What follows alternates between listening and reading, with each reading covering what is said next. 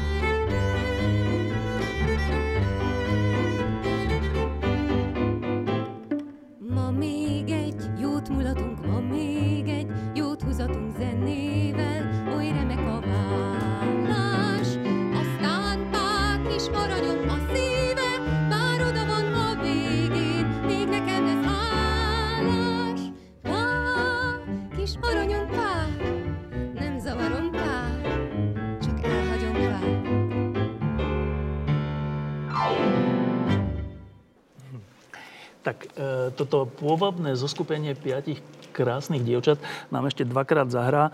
Um, to sú pesničky z, zo začiatku 20. storočia. Tá prvá bola teda po slovensky, tá druhá po maďarsky. Ja sa hneď opýtam jedného z vašich hostí, že o čom bola tá druhá pesnička? Že se loučí milenku někdo, páky šaraňom. Smutná. No, um, v týchto lampách sa snažíme to robiť tak, že na úvod vždy povieme nejakú, zavoláme si nejakého hostia a preberieme nejakú aktualitu. Teraz urobíme výnimku a to z dvoch dôvodov. Eh, jednak téma, o ktorej budeme hovoriť, je obrovská. A bola to téma 20. storočia eh, a zaslúži si teda byť ústrednou a jedinou témou. A jednak eh, si myslíme, že jej dôsledky stále trvajú, hoci sa to na prvý pohľad nezdá. A k tomu hneď prejdem v prvej otázke.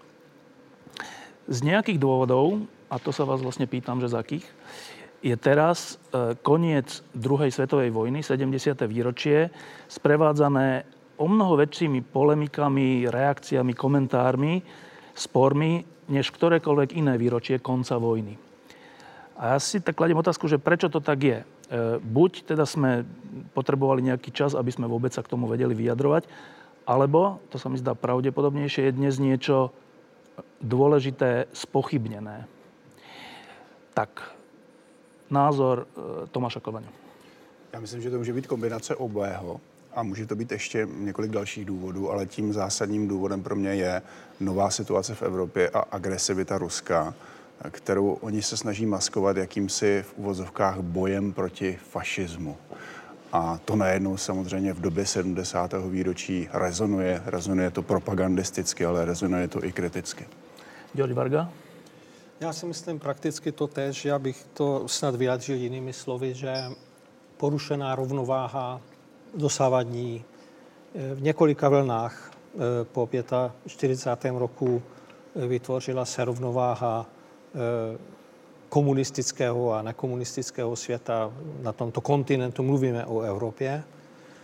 No a potom ta rovnováha, která znovu vznikla po 90. roce, po 89-90, je zase se zdá jako porušená ta rovnováha z těchto důvodů zřejmě. Petr Zajec? Já myslím, že tím hlavním důvodem je to, že prostě uh, druhá světová vojna sa za posledných rok, 25 rokov sa vzdialovala. V posledných rokoch sa začína približovať a začína sa približovať e, pre historický revizionizmus, ktorý sa nespája ani tak celkom s druhou svetovou vojnou samotnou, ako s dnešným vzťahom k druhej svetovej vojne a najmä s dnešným zmeneným vzťahom Rusov a Putina k druhej svetovej vojne. Putin je revizionista. E, revizionista neznamená v tejto veci nič iné, iba to, že znova chce od druhej svetovej vojny odvodzovať tie mocenské nároky Ruska, ktoré Sovietský zväz odvodzoval eh, od druhej svetovej vojny tesne po jej skončení. Že medzi tým uplynulo 70 rokov, tie nároky prestali platiť a Putin sa k ním vracia. Preto je tá vec iritujúca a vlastne tá iritácia je dôvodom toho zvýšeného záujmu. No a ja teda hneď skočím k tej naj, naj mm, ohnívejšej debate, ktorú, myslím, vyvolal práve Tomáš Kolvania, to je jeden z dôvodov, prečo som ho zavolal, ktorý pred pár týždňami napísal taký článok, kde povedal e, v českých médiách, že e, Rusi, alebo sovietský zväz tedajší, nás neoslobodili, že síce teda vyhrali nad fašizmom, ale nedá sa to nazvať oslobodením vznikla z toho obrovská diskusia v Česku a myslím, že už teraz začína byť aj na Slovensku k tej istej téme. Tak Tomáš, základný argument.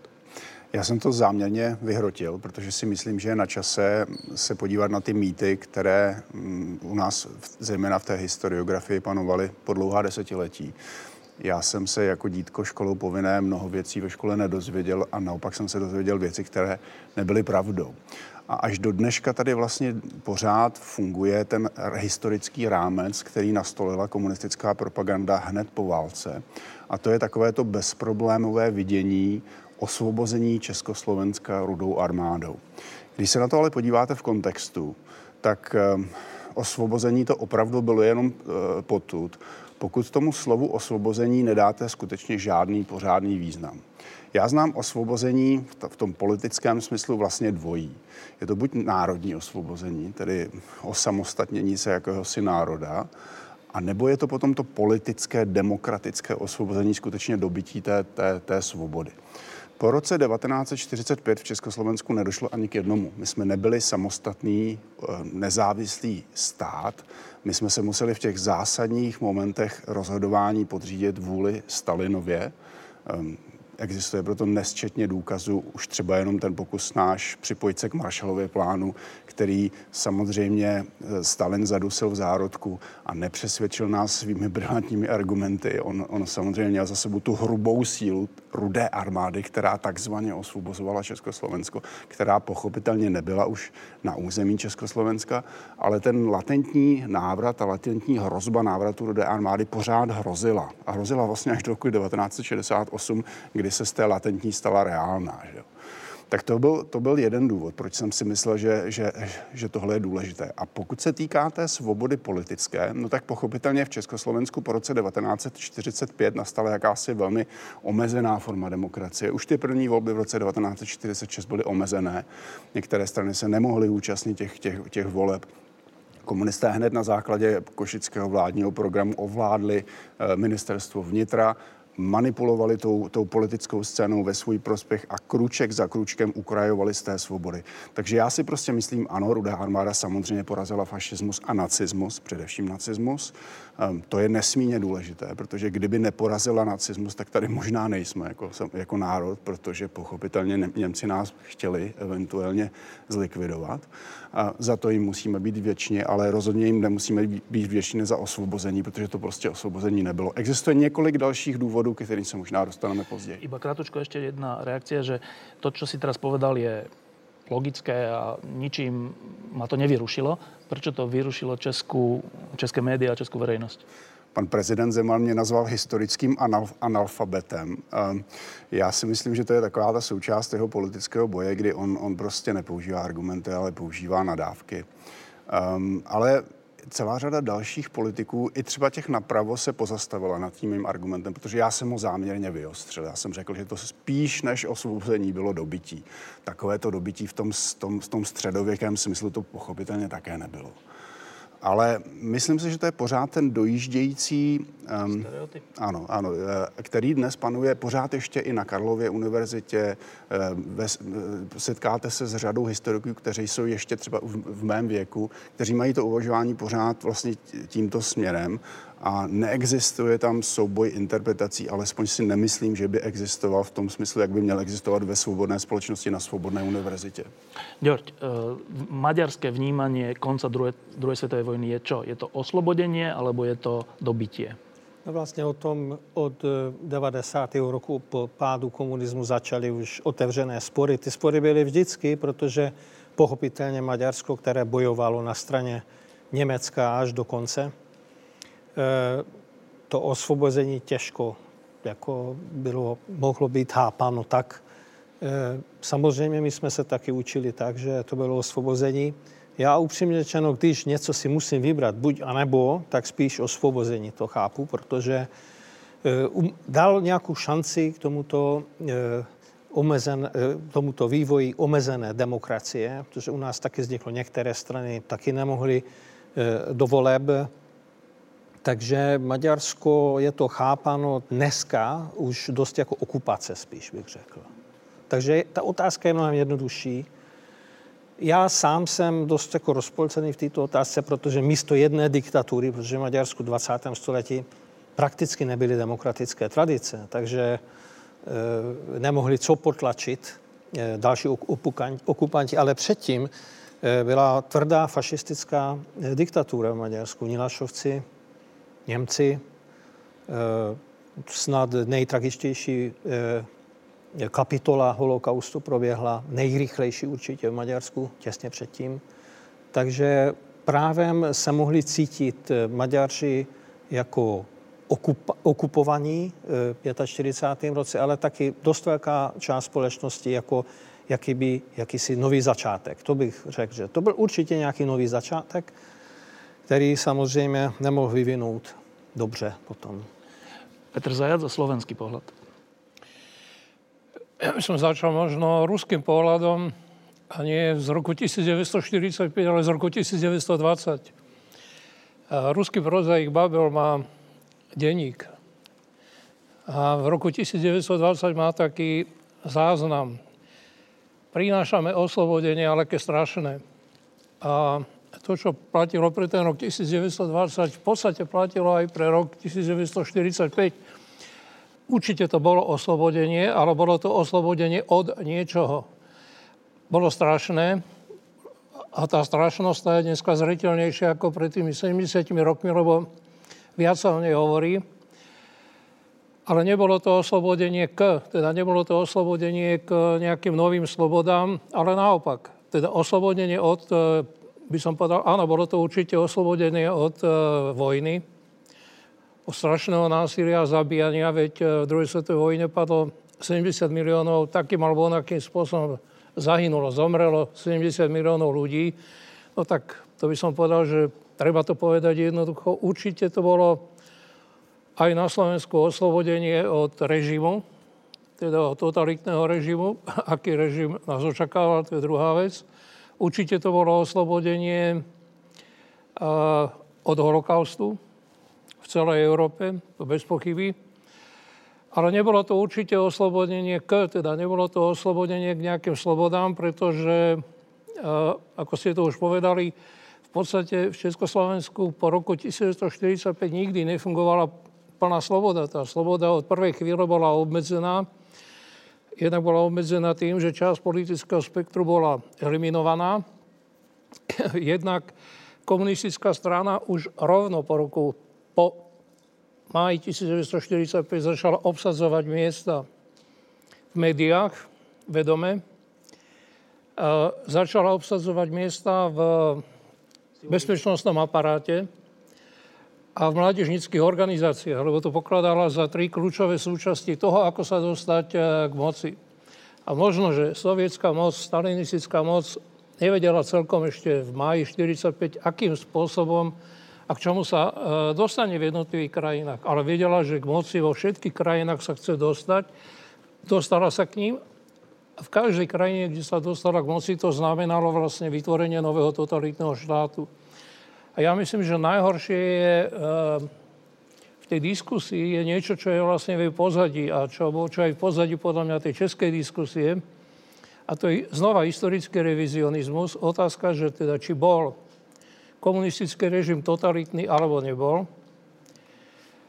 Eh, na Slovensku tá diskusia neprebehla, ale Českej republike prebehla, prebehla dosť rozsiahlo a veľmi významné bolo aj zastúpenie nielen historikov, ale povedzme aj politikov, ktorí hovorili, že nie celých 40 rokov to bol totalitný režim, že raz bol viac totalitný, raz menej a tak ďalej a tak ďalej. Čo nie je pravda, ten režim bol totalitný od prvej chvíle do poslednej. A práve to popieranie vlastne toho základného charakteru komunistického režimu, teda toho totalitného charakteru, vedie potom vlastne aj k revízii dejín a vedia aj k tomu, že sa tak húževnato lpie na, na tom, že vlastne všetko bolo. Bolo to absolútne oslobodenie, všetko bolo oslobodenie na väčšie časy a nikdy inak. Ja keď som malý, tak sme pozerali veľmi radi ako deti ten ruský, tú ruskú pedielnú epopej sa to volalo, že oslobodenie. Tak sa to volalo, že oslobodenie. A keď, keď sme to pozerávali, potom sme išli na dvor a hrali sme sa, že dobrí Rusi a zlí Nemci. A aj v škole sme sa to tak učili a my sme sa napríklad vôbec neučili to, čo už dnes snáď sa teda na škole učí, že Molotov, Ribbentrop. To sme sa, my sme nevedeli, že také niečo existuje. E, pričom to bol pakt ešte pred vojnou, pred začiatkom vojny, kde si Rusi a Nemci rozdelili Polsko, slobodnú krajinu. A súčasťou toho potom bolo vďaka tomu, zase Rusko zabralo aj po Baltie, zase tri slobodné krajiny. A teraz, keď sa na to takto pozerám, teraz ja budem troška provokovať namiesto Tomáša Kolvaňu, tak mi to vychádza, že my sme sa na tom dvore hrali zle, lebo, lebo veď to bolo teda aspoň z tohto, už len z tohto paktu to vyplýva, že to boli nejaké dve veľké diktatúry, ktoré chceli ovládnuť čo najviac iných krajín. Žiaľ, Stalin sa prepočítal, že Hitler na ňo zautočí, ale v zásade to boli dve e, nenásytné alebo krvilačné diktatúry. Hrali sme sa zle? Tak eh, v tom smyslu eh, toho, toho zá, té základní spravedlnosti v té druhé světové válce samozřejmě nic není černobílé, ale ale eh, Sovětský svaz bojoval na té, na té správné straně. Byla to ta aliance proti, protinacistická a protifašistická, takže zas tak, zas tak špatné ty naše hry nebyly. Ale eh, to, co, to, co říkáš, já, eh, to byl vlastně další argument, který jsem chtěl použít, ale nechtěl jsem mluvit moc dlouho. Ano, v roce 1939 v září, ani ne tři týdny poté, co napadl Hitler Polsko, Polsko napadl Stalin ze zadu. Eh, eh, Rudá armáda přepadla Polsko naprosto neuvěřitelným způsobem.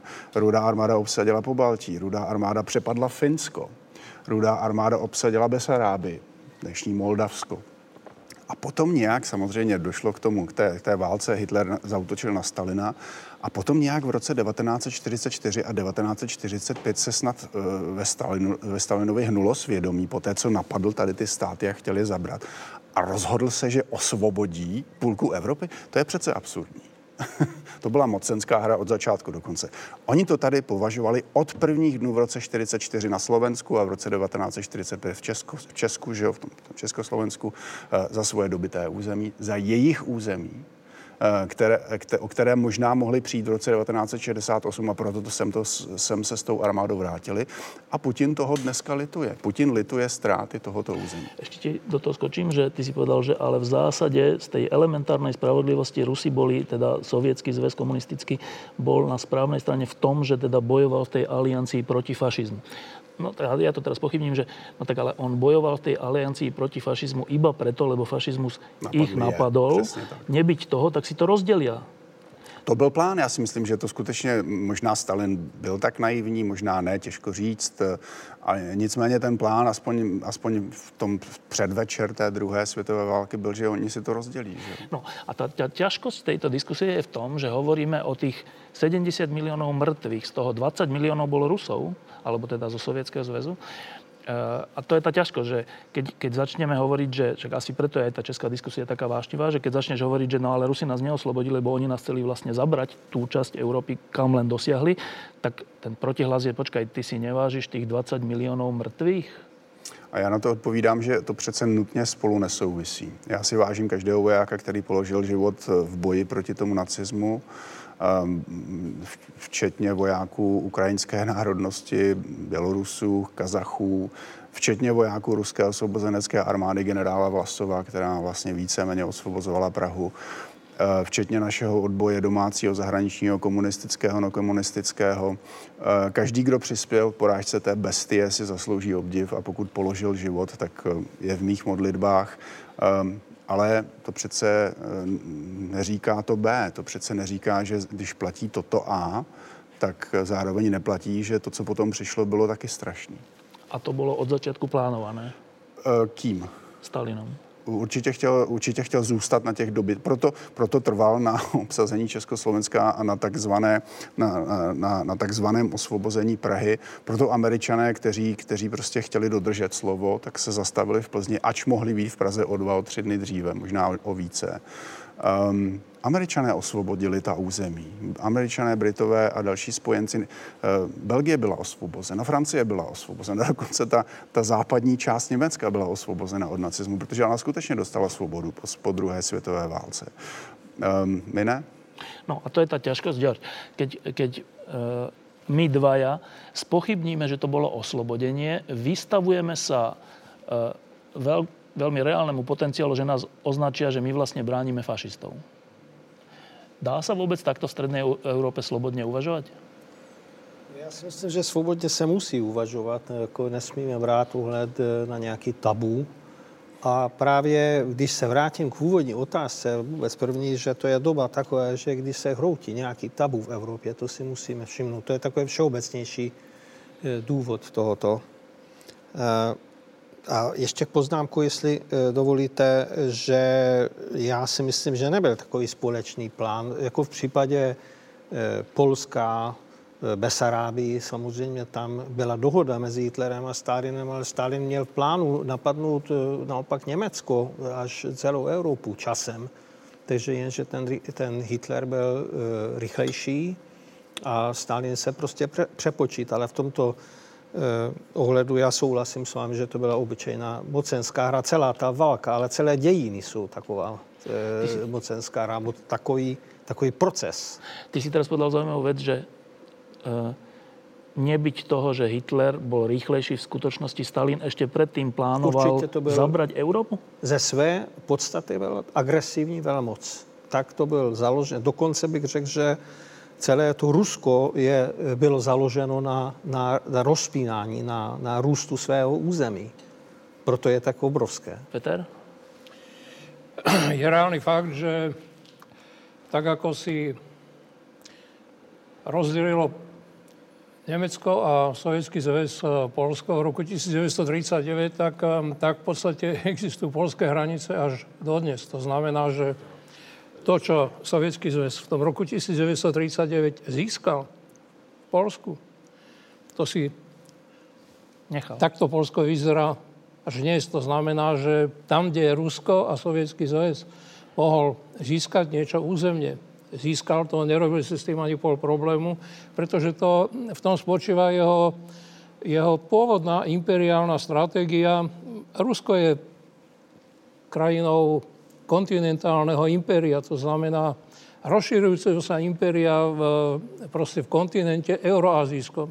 Veľmi často sa hovorí o slovanofilstve Ruska, ale Rusko nie je slovanofilská krajina, Rusko je euroazijská krajina. To znamená, nehľadá eh, a nehľadí na, na etnické eh, zloženie toho, čo obsadzuje, ale na svoje vlastné rozširovanie. To je proste fakt a je len paradox, že túto euroazijskú koncepciu Ruska vlastne zdôvodnili ruskí emigranti eh, v medzivojnovom období, ako bol Roman Jakobson alebo knieža Trubecko. To je taký milý paradox, ale nechajme tie paradoxy bokom.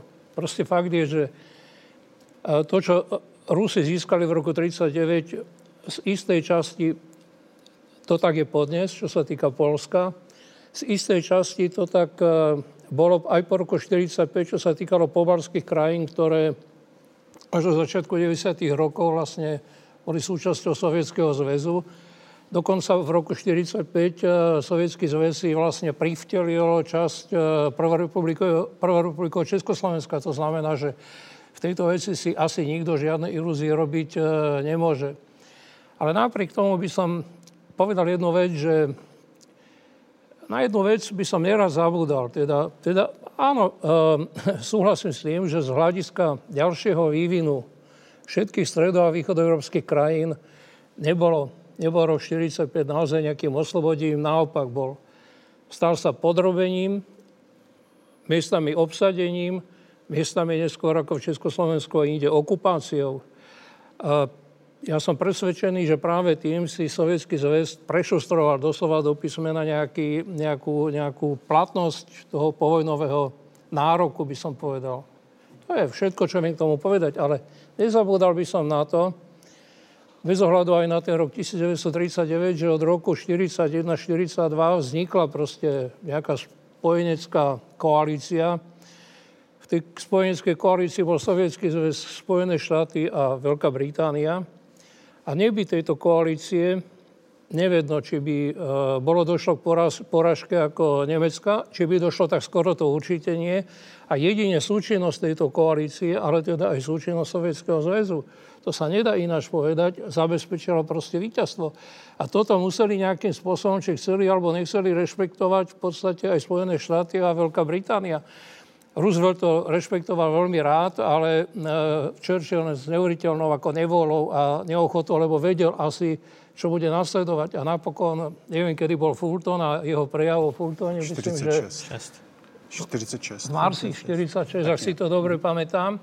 Kde už jasne povedal, že železná opoda spadla. A teda jasne povedal, že štáty východnej a strednej Európy už sú už sú súčasťou vlastne nielen mocenskej sféry Sovietskeho zväzu a vplyvu Sovietskeho zväzu, ale priamo súčasťou nejakého, nejakého bloku. Ale aj tak, teda na tú, na, na, na tú spoločnú koalíciu sa nedá zabudnúť. Teda nechcel by som na to zabúdať len kvôli tomu, aby, som, aby sme tvrdili, že toto ani nikto netvrdí, že tá koalícia neexistovala.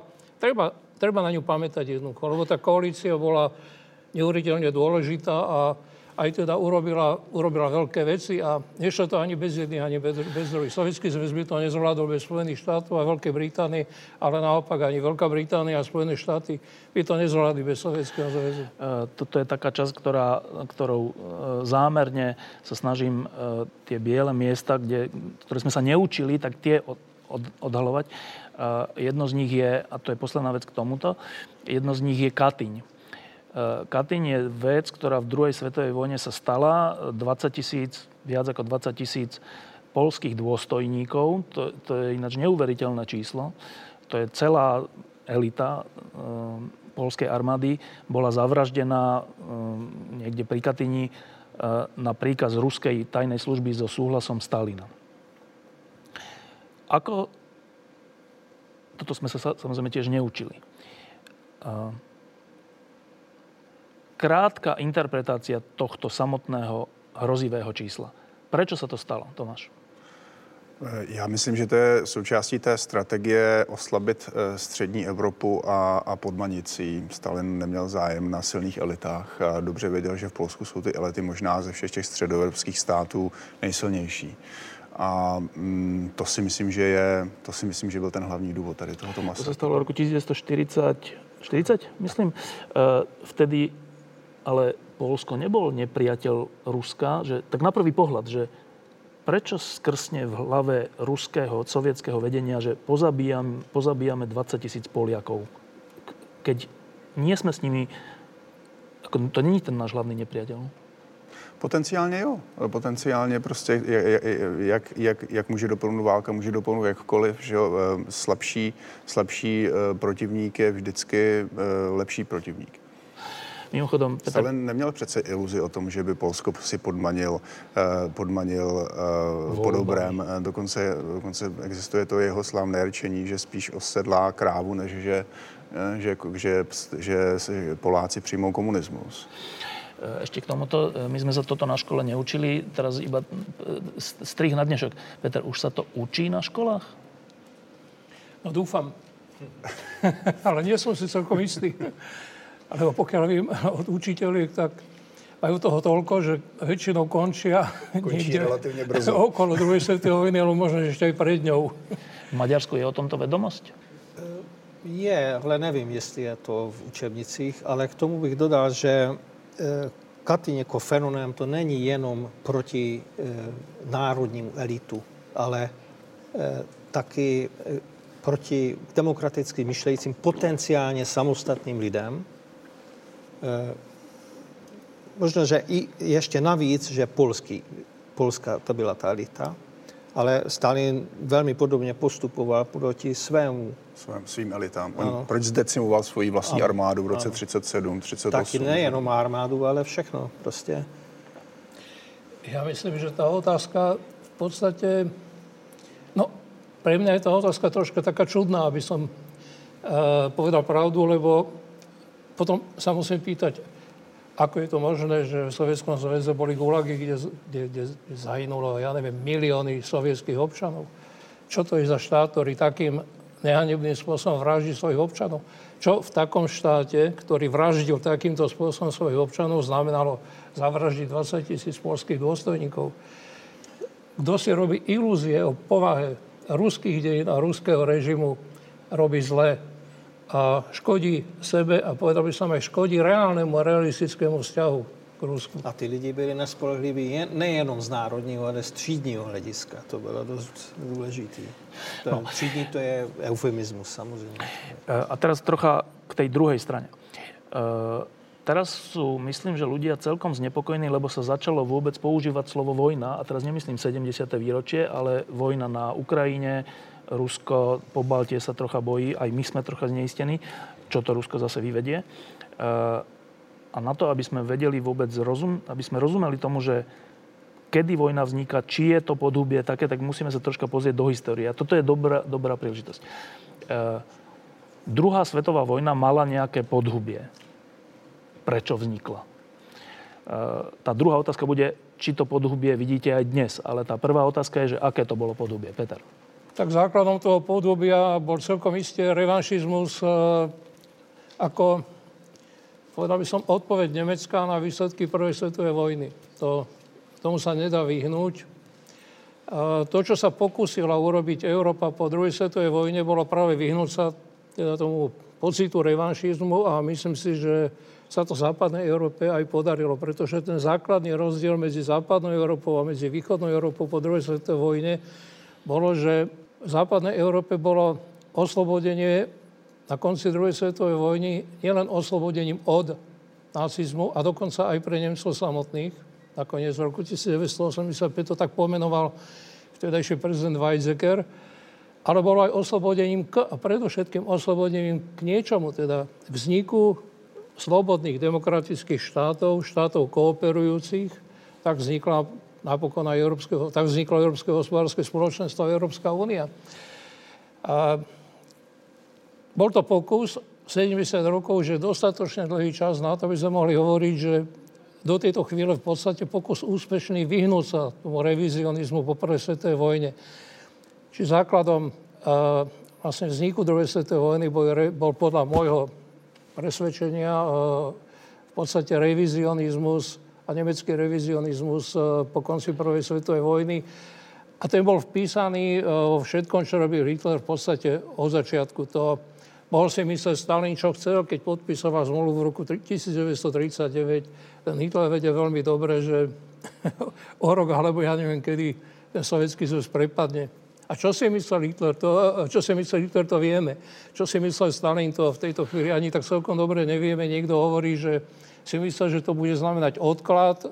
Niekto hovorí, že nie, že tam boli aj také ako korisnícke, e, tieto boli určite aj korisnícke zretele a určite si chcel aj zachovať ten, ten odklad, ale ja si myslím, že ako náhle proste tam existovalo nemecké, uh, nemecká, nemecký revizionizmus, a to je jedna podmienka, teda to, to, to bol dôvod. A druhý dôvod, a na to netreba zabúdať, lebo to je moja obava z dnešného stavu sveta, druhý dôvod bol ten, že vlastne na ten nemecký revizionizmus reagoval svet strašne zle nereagoval buď nejako, alebo reagoval v podstate ustupovaním ustavičným, uhýbaním až do poslednej chvíle, teda až do septembra 1939. Čiže Peter Zajac spomenoval dve príčiny alebo dve podoby toho podhubia, ktoré viedlo k druhej svetovej vojne. Jedna je, že Nemci neboli spokojní s tým, aké pravidlá fungovali v Európe po prvej svetovej vojne, ako bola Európa rozdelená alebo ako fungovala.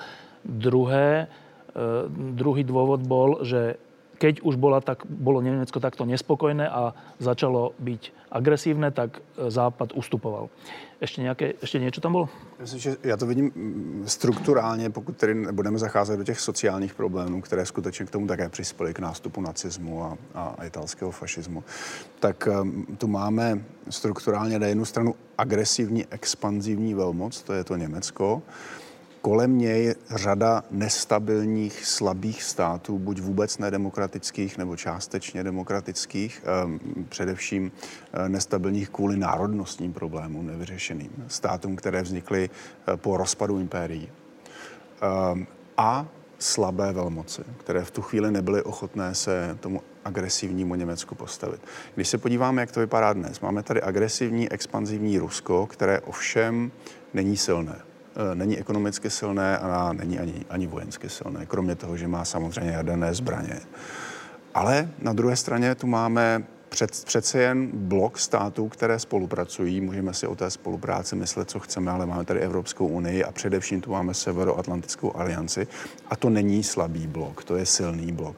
A především v tom, pokud tedy máme se podívat na tu paralelu s těmi 30. lety, tam já nacházím skutečně, skutečně optimismus. To na to je silné a Putin není sebevražedný politik. Ještě jeden, jedno podobě.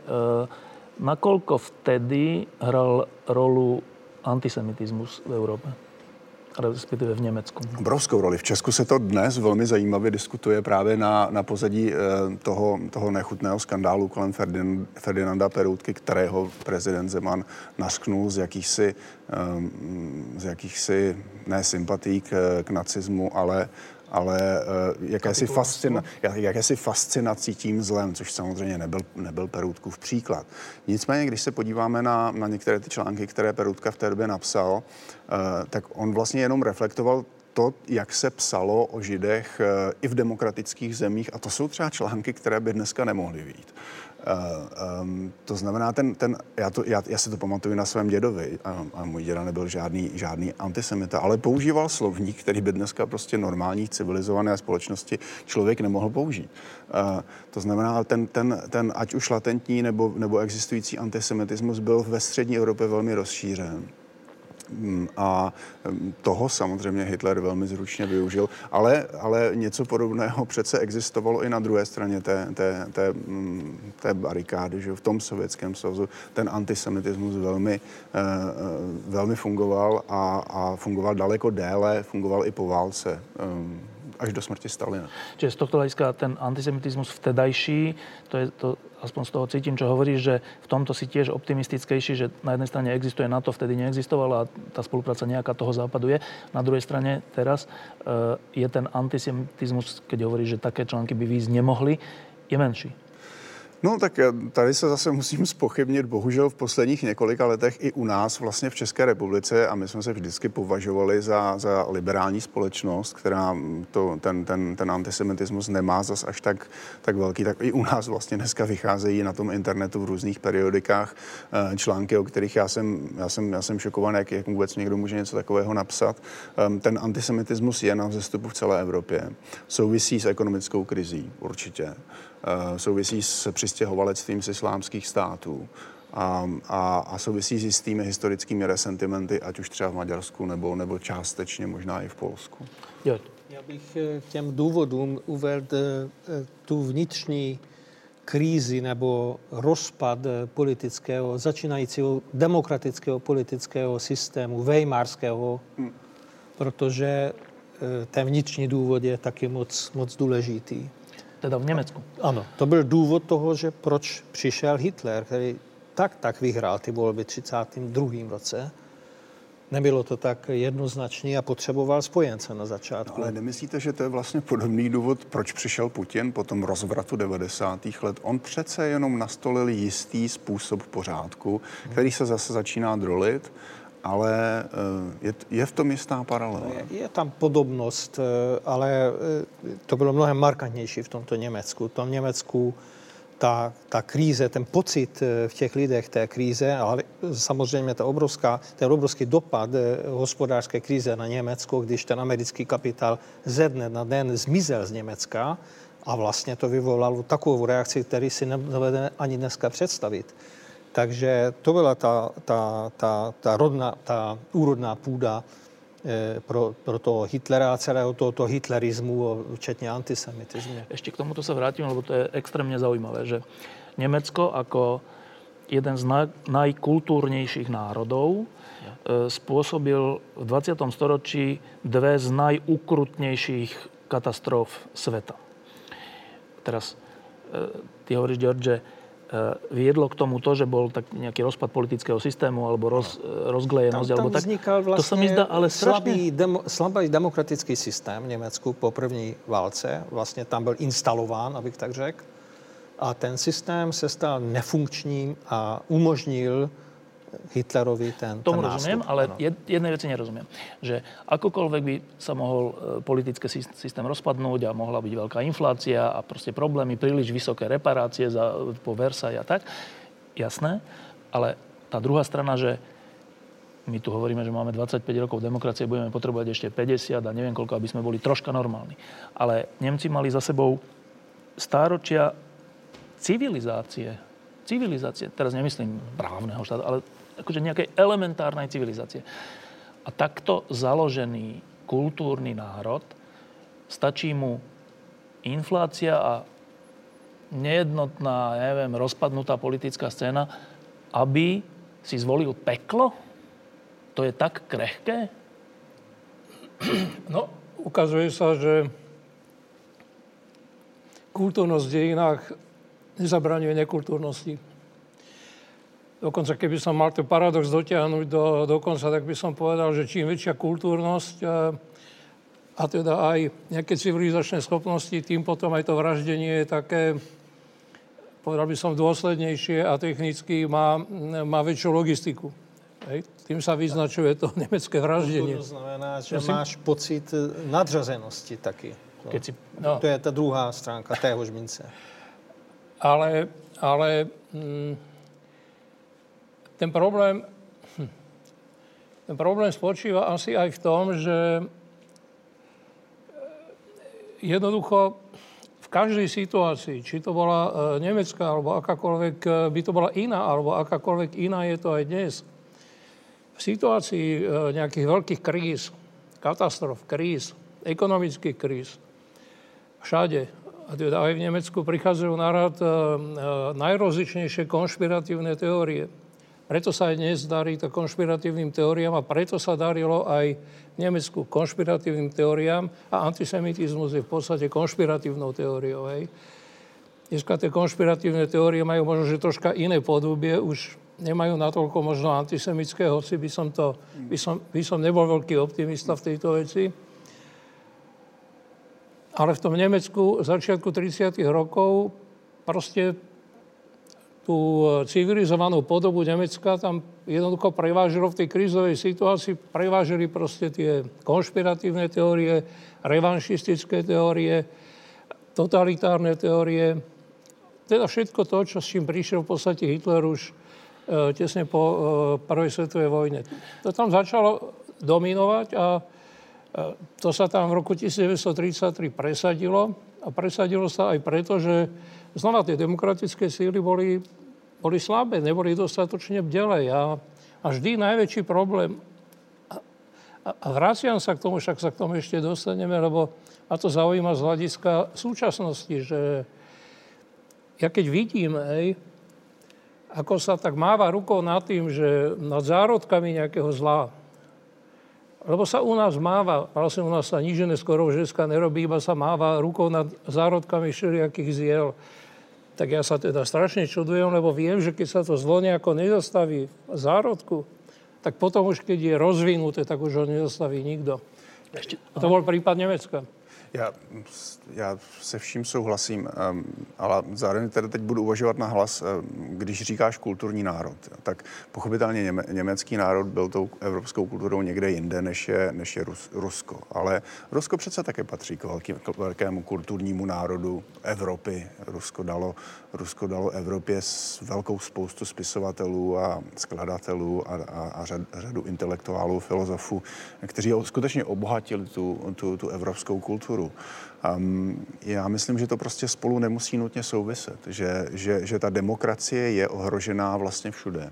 Demokracie uh, se uh, ujala tady na této planetě v několika fázích. To není kontinuální rozvoj demokracie.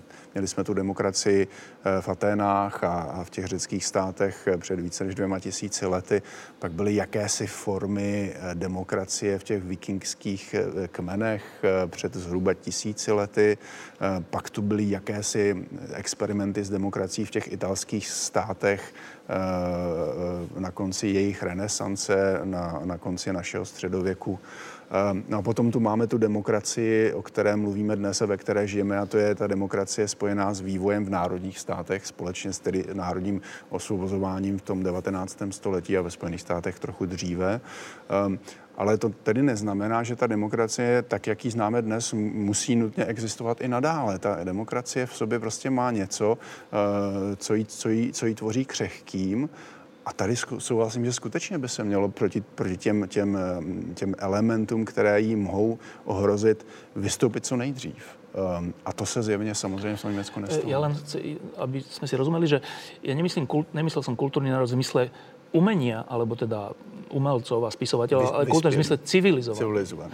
Že, že civilizovaný, a tam by som rozdiel, robil rozdiel medzi nemeckým a, A ruským, určite. Lebo elity je iná vec, ale že, a napriek tomu, že tento civilizovaný nemecký národ, čo mal všeličo za sebou, vrátanie kultúry, ale proste, ci- že, že zvoliť si Hitlera, ktorý, však keď sa na to pozeráme, no tak veď to na prvý pohľad vyzerá ako bláznivo. Nevyzerá to civilizovane.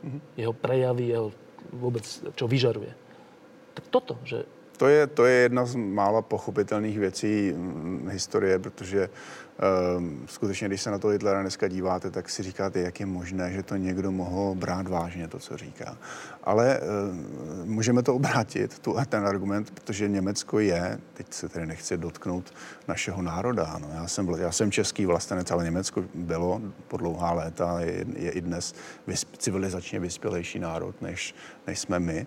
Ehm, bylo jim i ve 20. a 30. letech minulého století a, a tedy eh, ergo, když něco takového může nastat v Německu, no tak my si musíme dávat dvakrát pozor. Ešte jedna provokatívna vec, čo povedal Peter, že ty si povedal, že kultúrnosť ne, nezabraňuje nekultúrnym činom. Nie, nie, niečo takéto. Že, no a teraz to, to, to ma troška provokuje, že ja žijem v takom predpoklade od roku 89, že tak teraz sa musíme zamerať na jednak ekonomiku a všeličo, všetky tie zmeny, ale aj na právny štát, na vzdelávanie, na občianskú spoločnosť preto, aby nás to troška civilizovalo všetkých a potom nebude, bude menšia pravdepodobnosť opakovania komunizmu, fašizmu a všeličo. A tá provokácia, čo ty si povedal, že nie, že ani to tomu nezabráni. Nič tomu nezabráni. George.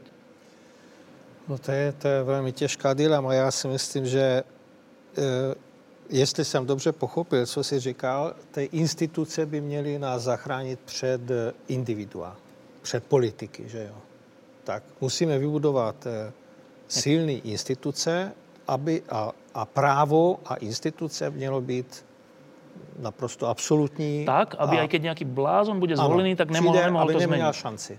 A není tomu tak, protože jako hmyz nebo nevím co, prostě ten politik e, sežere e, tu podstatu nebo ty pilíry těchto institucí.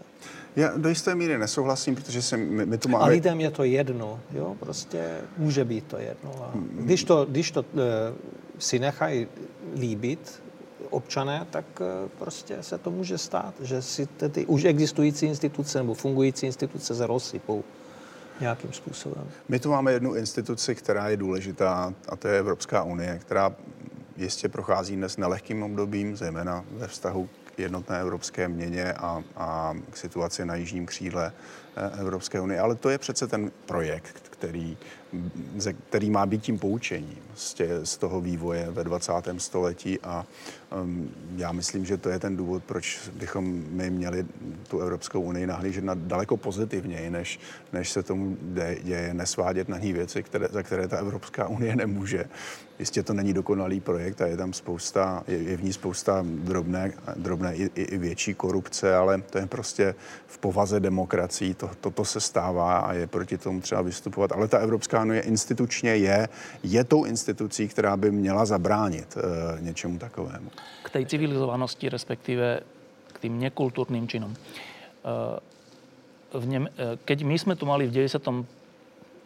až 8 režim, ten Mečerovský, ktorý hrozil, že Slovensko bude možno až vypadnuté z EU a stane sa Bieloruskom, tak v tom všetkom, v tom, jak sa tu unášalo a tajná služba zneužíva všetko, tak keď jeden človek, Remiáš, bol zavraždený, tak sa, tak sa, tak sa zakričalo. V tom našom málo civilizovanom a málo kultúrnom prostredí. Ale zakričal, že nie. Tak, a ten večer prehral tie voľby. Jak to, že v Nemecku, keď prišla kryštálová noc a keď prišlo zabíjanie nie jedného človeka, tak Německo nezakričalo. Ještě dávno před vojnou. Když přišla křišťálová moc, to už bylo dávno pozdě. Eh, to přece nastalo v roce 1933. No a? Uh, nacismus přišel k moci v roce 33 a, a prostě nastal to totalitní režim a v době křišťálové noci to prostě už, zaprvé to velká většina toho německého národa schvalovala, bohužel no, ten, ten to. útok. Um, Jak to? Antisemitismus byl prostě součástí, byl, ať, už, ať už chceme nebo ne, byl součástí německé kultury, byl součástí německé civilizace. My si tady bavíme o kultuře, jako kdyby to bylo něco automaticky pozitivního. Kultura, pomlčka civilizace, eh, má sobě pozitivní i negativní rysy. To je vlastně způsob, jak lidé žijí dohromady, jak si vytvoří určité návyky, jak žít dohromady. Dokonce jeden filozof eh, americký, Ellen Bloom, to definoval tak, že kultura je jakýsi kompromis mezi, mezi tím, eh, mezi tou mojí sobeckou podstatou a potřebou žít s ostatními sobci v jedné společnosti. A to, jakým způsobem se vybuduje, tak ta kultura vypadá. A jak říkal, jak říkal kolega Děrť, myslím si, že skutečně ta kultura má v sobě zakladovanou jistou nadřazenost vůči ostatním kulturám. A proto je nesmírně důležité, když se dneska bavíme o tom multikulturalismu, tak eh, mít se na pozoru, ta kultura přece není jenom pozitivní věc. Ona má v sobě nadřazenou tu netolerantnost k těm, těm jiným kulturám. No a to byl právě ta netolerantnost té většinové německé kultury k těm menšinám, hlavně židům. Peter? Máme takú veľkú tendenciu e, pripisovať e, veci takému jednému rozhodujúcemu zlomu. A to je pravda. Ale fakticky e, tie zlomy sa pripravujú vždy sledom v podstate veľmi malých, niekedy veľmi nepatrných zmien, ktoré si málo kto všimne. A ten problém je v tom, že vlastne pri tých menších zmenách si človek povie, no a čo, nič sa také hrozné nedeje. Tak dojde k jednej malej zmene, potom k druhej, potom k tretej. A keď si človek porovná tie štyri zmeny, tak od tej prvej k tej štvrtej zmene zrazu je to obrovský rozdiel, len už je nepostrehnutý. A teda hovorím to len preto, že si myslím, že jediný nástroj, ako, ako realistický nástroj na, na to, ako zamedziť nejakým takým excesom, je vlastne pestovať systematicky a ustavične proste citlivosť voči tomu, že sloboda nie je nič samozrejme. My pokladáme slobodu za niečo tak samozrejme, že vôbec nás to nezaujíma, ale sloboda je niečo absolútne nesamozrejme. Že nejaký demokratický režim nie je niečo úplne samozrejme. Že pestovanie nejakých vzťahov, kultivovanie tých vzťahov nie je nič samozrejme, že to treba robiť ústavične a treba to robiť kontinuitne. Tam, kde sa tie vzťahy nepestujú trvalo a kontinuitne, tam zaručenie dojde k nejakým excesom. To je ako, to je isté. Um, teraz si dáme druhú uh, pesničku, ale kým tam dobehne kamera, tak ja sa ešte opýtam asi, ja vás teraz nevidím, vy ste tam úplne tme, asi Margit, že prosím ťa Margit, že predstav túto, toto zoskupenie a povedz, že čo vlastne tu dnes večer hráte. Naše zoskupenie sa volá Kempelen Biomatic Orchestra a my hráme vlastne šlágre z 30 rokov. Um, náš program, ktorý dnes večer vidíte, sa volá Prešporský kabaret. Chceli sme trošku pripomenúť e, duch starého Prešporka so starými pesničkami štvorjazyčnými, takže spievame po slovensky, po česky, po nemecky a po maďarsky. Teraz to bude čo? Teraz e, vám zaspievame Desatero lásky. Mm.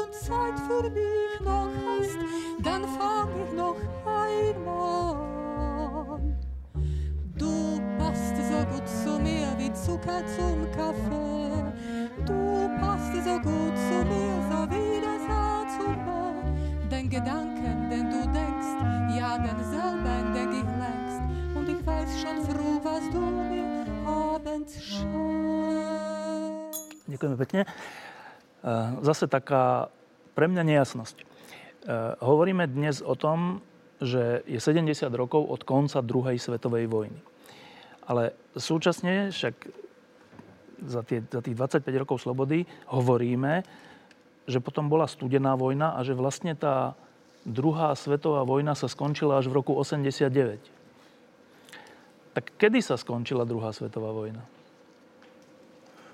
Tak záleží na tom, jestli se to bere metaforicky nebo ne. Ehm, Reálně skončila v tom roce 1945, někdy v létě, porážkou Japonska. Ehm, Ale pochopitelně následky té jalské konference a vůbec toho jakéhosi vyrovnání mezi těmi velmocemi jsme pocitovali po 40 let. Vymanili jsme se eh, z nich eh, před eh, 25 lety. Um, Začali jsme tady budovat nějakou, nějaký nový pořádek v Evropě a v tuto chvíli přichází ruský prezident a říká, že se mu ten pořádek za A nelíbí a že vlastně v jistém smyslu lituje toho starého pořádku, že odešel. Tak to je skutečně věc, která souvisí pořád ještě s koncem té druhé světové války. Skončila druhá svetová vojna naozaj v 45. Peter? Tak druhá svetová vojna prešla plynule do studenej vojny. Studená vojna v zátvorke, dá sa povedať, že bola treťou svetovou vojnou. Aj keď nebola teda horúcou vojnou, ale v podstate bola vojnou. Let's kde byla, horu, horu, let's kde byla horkou válkou? Ve Větnamu třeba, v Koreji a jinde. A pre niekoho sa druhá svetová vojna zdá sa neskončila ešte ani dnes. Teda zdá sa, že pre Rusko sa druhá svetová vojna neskončila a ani nemôže skončiť, pretože Rusko potrebuje odkazovať druhej svetovej vojne, zdá sa, hej, že potrebuje odkazovať druhej svetovej vojne ako uh, nejakému zdroju svojej veľkosti, ktorú ale fakticky nemá. Ja si myslím, že to, čo sa stalo v druhej svetovej vojne, okrem iného, bolo aj to, že Nemci sa jednoducho hrozne prerátali. Nezvážili reálne svoje síly, teda to sa ukázalo najmä v rokoch eh, 43, 44, 45, že eh, nemohli, nemohli teda museli prehrať. Hej. A ja si myslím, že Rusi, eh, ktorí odkazujú na druhú svetovú vojnu ako na zdroj svojej veľkosti, sa prerátali, lebo dnes už nie je čas po konci druhej svetovej vojny. A Rusi nemajú ani tú reálnu silu. Ja sa im troška aj čudujem. A čudujem sa im preto, že Putin nemal nikdy takú dobrú situáciu ako tesne pred e, Majdanom. bol neuveriteľne populárny v západnej Európe, populárnejší ako Obama a celí Američania dohromady. Aj v súvislosti so Snowdenom a neviem čím. Mali obrovskú autoritu a Putin mal obrovskú autoritu. Ehm, západná Európa predpokladala, že dôjde k nejakému, nejakej spolupráci, že tá spolupráca bude trvalá a bezkonfliktná. Dokonca, čo je úplne paradoxné, západná Európa Rusom pomáhala vojensky. Pomáhali vybudovať vlastne ich novú vojenskú moc. A toto všetko v podstate vymenil Putin, teda, teda niečo, čo ja si myslím, že z ruského hľadiska bolo veľkou sílou. Tak to vymenil Putin za niečo, čo mne sa zdá byť e, chimerou druhej svetovej vojny, ale preto o tom hovorím, že ak dneska tá druhá svetová vojna ešte niekde existuje, a existuje v Rusku, tak je to viac menej uh, už len chimera. Ešte jedna vec k tomu, čo si povedal, že si povedal, že Nemci tú, tú vojnu museli prehrať, lebo sa precenili. Teda precenili sa vojensky, mocensky, všelijako. Uh, no, to je zaujímavá vec. Uh, znova k tej nejakej civilizovanosti, respektíve nejakému úsudku, aspoň elementárnemu, racionálnemu úsudku. To mi tiež nikdy nešlo do hlavy, že ako jeden štát, silný, ale jeden, mohol uveriť tomu, že ovládne v zásade svet. Ako sa také niečo stane? Troška si myslím, že Putin má niečo také v sebe, že ovládne svoje príhraničie, ale a najprv v tej druhej svetovej vojne, že ako sa stane, že zase civilizovaný národ sa preráta v takých elementárnych veciach, že koľko máme tankov, vojakov, paliva, neviem čo, koľko je tých ostatných a keď sa spoja, tak prehráme. Ako sa také stane? Tak ta ideologie nebyla racionální, nebyla postavená na ráciu, to byla prostě ideologie mm, národní velikosti, eh, hrdosti, píchy, eh, nacionalismu. Eh, nenávisti byla, byla hodně založená na nenávisti a xenofobii a to vám potom zatemňuje jakýsi racionální kalkul. A nesmíme zapomínat na tom, že Němci v roce 1933 přece nevolili druhou světovou válku. Oni si zvolili člověka, o kterém si mysleli, že vyvede z té ekonomické krize, jak trochu nastolí pořádek a to se mu do značné během těch 30. let podařilo. Ehm, nicméně Hitler potom upevnil tu svoji moc a protože to byl totalitní režim, tak uh, už se mu nikdo neo, neopovážil oponovat a tím pádem ten režim ztratil jakousi vnitřní reflexi a nebyl to racionální režim. Um, ale přece i demokracie se kolikrát přepočítaly. Eh, vypadá to dneska zpětně, že jo, některé ty kroky demokracií v, historii vypadají divně, protože eh, když si to člověk eh, zváží racionálně, tak třeba Britové let, kde udělali chybu, Um, ale, ale prostě v té době to, v té, v té, když jste v té chvíli a rozhodujete se a nevíte, jaká bude budoucnost, tak je těžké, eh, těžké odhadnout, jak to dopadne. Eh, lebo my máme taký ten komický príklad z vlastných dejín, že Slovensko tiež točne vyhlásilo vojnu Amerike, nie? Sme sa troška k tomu pri, pripojili, ale to je také, to nebolo celkom myslené vážne, myslím. Ale, ale že to nemecké bolo myslené vážne, že jak no, může jeden přece, národ? Ale to, to, je, to s tím souvisí, to, co říkáš teď. Oni nebyli sami, že? Oni, oni byli v, eh, v koalici s Itálií a s Japonci a, a to už je přece jistá síla globální. Že iba kratučka, že ty si fakt myslíš, že Hitler si myslel, že ovládne svět? Já si myslím, že tomu naprosto pevně věřil. Jako, on to napsal v té své knize uh, a pak, pod, pak podle podle té knihy postupoval. Proto si myslím, že je potřeba číst, co ty lidi říkají a píšou. Proto, proto si myslím, že je potřeba, jak nedávno upozornil Luboš Dobrovský u nás v Česku, a to je velký znalec Ruska, je potřeba číst vojenskou doktrínu Ruské federace, protože tam je lecos napsáno, že o tom, jak se mají hájit Rusové v zahraničí a podobně. Peter? Ja myslím, že to je do istej miery aj preto, že najprv vyzerá všetko strašne ľahko. V roku 1939 eh, v podstate vojna, nemecká vojna s Polskom bola ľahká vojna pre, pre, pre, pre Nemcov. Eh, tie vojny eh, proti Belgicku, Francúzsku, ja neviem proti ktorým štátom, boli, boli ľahké vojny. Vojna so Sovietským zväzom sa začala tiež ako ľahká vojna. To, čo, k čomu došlo v Sovietskom zväze, k akej katastrofe vojenskej od júna 1941 po zimu. A to bola katastrofa obrovského, obrovského rozsahu. Pre Japoncov to vyzeralo najprv tiež ľahko. A tá ľahkosť tá zvádza neuveriteľným spôsobom k tomu, že človek sa proste presenil, lebo si myslí, že vždy to pôjde takto ľahko. Len ono to naráža ako bez ohľadu na to, či si to jednotlivé mašinérie uvedomujú, alebo nie, to naráža na nejaké normálne hranice. Na tie hranice prídu prví generáli. Nemeckí generáli prišli ako úplne prví na, prišli na to, že nemecká armáda v roku 1941 nemá ísť až do Moskvy, nemá sa ťahať až do Moskvy, lebo ide ďaleko od svojich zásobovacích nejakých uh, zariadení, ale že sa má stiahnuť. Hej. Všetci tí generáli, ktorí s tým prišli, všetci odišli, všetkých Hitler proste vyhodil. To znamená, že už tam potom funguje iba teror a, a šialenstvo, tak ako u toho Hitlera už nakoniec, asi od začiatku, ale nakoniec fungovalo už číre šialenstvo na jednej strane a číra poslušnosť e, na strane, na strane druhej. Čiže na to sa nedá odpovedať racionálne, lebo nie sú žiadne racionálne dôvody na to, prečo niekto má takto preceňovať svoje, svoje síly. Napriek tomu, že sa to nedá racionálne vysvetliť, proste sú štáty, ktoré ustavične preceňujú svoje síly, ináč by neboli vojny asi. A vojny sú stále, celé dejiny sú vojny. E, Tomáš tu povedal e, termín Jalta a k tomu sa chcem teraz dostať. Ten začiatok druhej svetovej vojny, teda Mníchovská zrada sa to nazýva, je vnímaný tu, že vtedy nás teda Západ zradil. A čo už sme mohli, vydali nás na pospas Nemecku. Jalská konferencia sa tiež tak trocha vníma ako zrada u nás, ktorí sme teda pripadli do ruského, ruskej sféry vplyvu, že vlastne tam Západ, Američania, Angličania, Eh, nechali nás, východ, na pospa s Rusom. No, eh, bola to zrada? Bol možný nějaký jiný postoj? Alebo je to něco tretie? Tomáš. Já myslím, že to byla naivita ze strany především Američanů a potom také eh, fakt, že Roosevelt v té době už byl nemocný. koncem, koncem druhé světové války a pak zemřel, že jo, a v postupy mi už byl Truman. A Um, jediný takový skutečně, skutečně uh, tvrdý, racionální, realistický politik byl Churchill, ale ten nehrál v té, té koalici prim.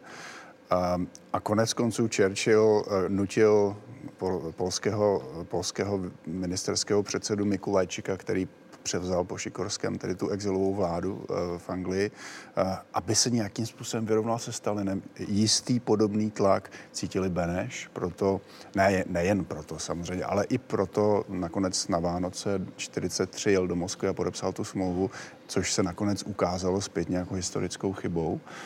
Um, já si, já si prostě myslím, že um, že tam nedošlo, nedošlo k jakému si výprodeji Československa nebo, nebo k rozhodnutí, že od té doby Československo bude totalitní, uh, totalitním a státem Polsko, a, a další. A další. Um, dokonce američané uh, po válce uh, si mysleli, že v Československu to může dopadnout lépe. Um, myslím, že, myslím, že uh, konec konců to, že Československo se stalo v roce 48 totalitním státem, bylo pro ně jakousi poslední kapkou trpělivosti, eh, jejich trpělivosti se Stalinem. Eh, nakonec přistoupili na to vidění, které, které ten eh, Churchill v tom Fultonu rok a půl předtím vlastně předestřel, že tady skutečně existují dva bloky. Um, to Československo nebylo nutně součástí, byl, bylo součástí toho, čemu říkáme možná Stalinova sfér, sféra vlivu, ale konec konců tam spadalo v jistém, jistém smyslu i Finsko, i Rakousko. A Finsko a Rakouska dopadly lépe. Eh, my jsme si ten, tu totalitu do značné míry přivodili také sami. To, když říkám, že vstup rudé armády na území Československa byl tím základním kamenem, na kterém se pak budovala totalita, tak tím neříkám, že to byl jediný kámen. Eh, byla to podmínka nutná, ale nebyla to podmínka dostačující. No, ale keď hovoríš, že, že v Jalte nedošlo k výpredaju týchto východoeurópskych a stredoeurópskych krajín eh, Stalinovi, tak čemu potom došlo? Bylo to jakési uznání toho, že Sovětský svaz má právo, protože polo, skutečně, skutečně jeho, jeho podíl na porážce nacismu byl velký, že má právo eh, na, jakési, na jakýsi modus vivendi ve střední Evropě ale jistě se tím nemysleli totalitní režimy. A Finsko nebylo totalitní státem, Rakousko nakonec také nebylo totalitním Počkaj, státem. ale to si použil také cudzie slova, ale že má právo na akýsi modus vivendi. Dobre, preložené pre ľudí, ktorí, ktorí vliv. vôbec nevedia, čo je že to bude, mít, konferencia. že, Čo bude sa tam mít, stalo? že bude mít vliv prostě na politiku těchto zemí. A že ty státy prostě se určitě ne, nepostaví proti, proti němu. Že to, Hovorili to o nebudou, tých štátoch bez nich. To jistě, ale jako nebyl, ale, ale tak přece Mnichovská konference to byla obyčejná zrada. To bylo porušení, porušení vlastně jakési... Spojeneckých zväzkov a všetko. A, a Jalska nie? Já myslím, že v tomto smyslu ne, že to skutečně bylo jednání o jakémsi vá, válečném uspořá, po válečném uspořádání a, a jistě se tady oporovalo s těmi sférami vlivu, a, ale není to přece souhlas Británie ani Spojených států s tím, že střední Evropa bude totalitní a pod totální kontrolou Stalina. No ja si to laicky vysvetľujem alebo predstavujem tak, že prišiel Stalin a prišli, mm, prišiel Západ a Stalin povedal, tak ale my sme 20 miliónov mŕtvych, neviem čo, neviem čo, my máme tiež právo na niečo, tak my potiaľ to. Ano, ale to, to po- potěl to jistě, eh, vždyť přece Stalin hovořil o svobodných volbách a o demokracii a všechno tohle, to, co nikdy nedodržel. verili? Ako? No já si myslím, že třeba možná ti američané byli naivnější než Churchill.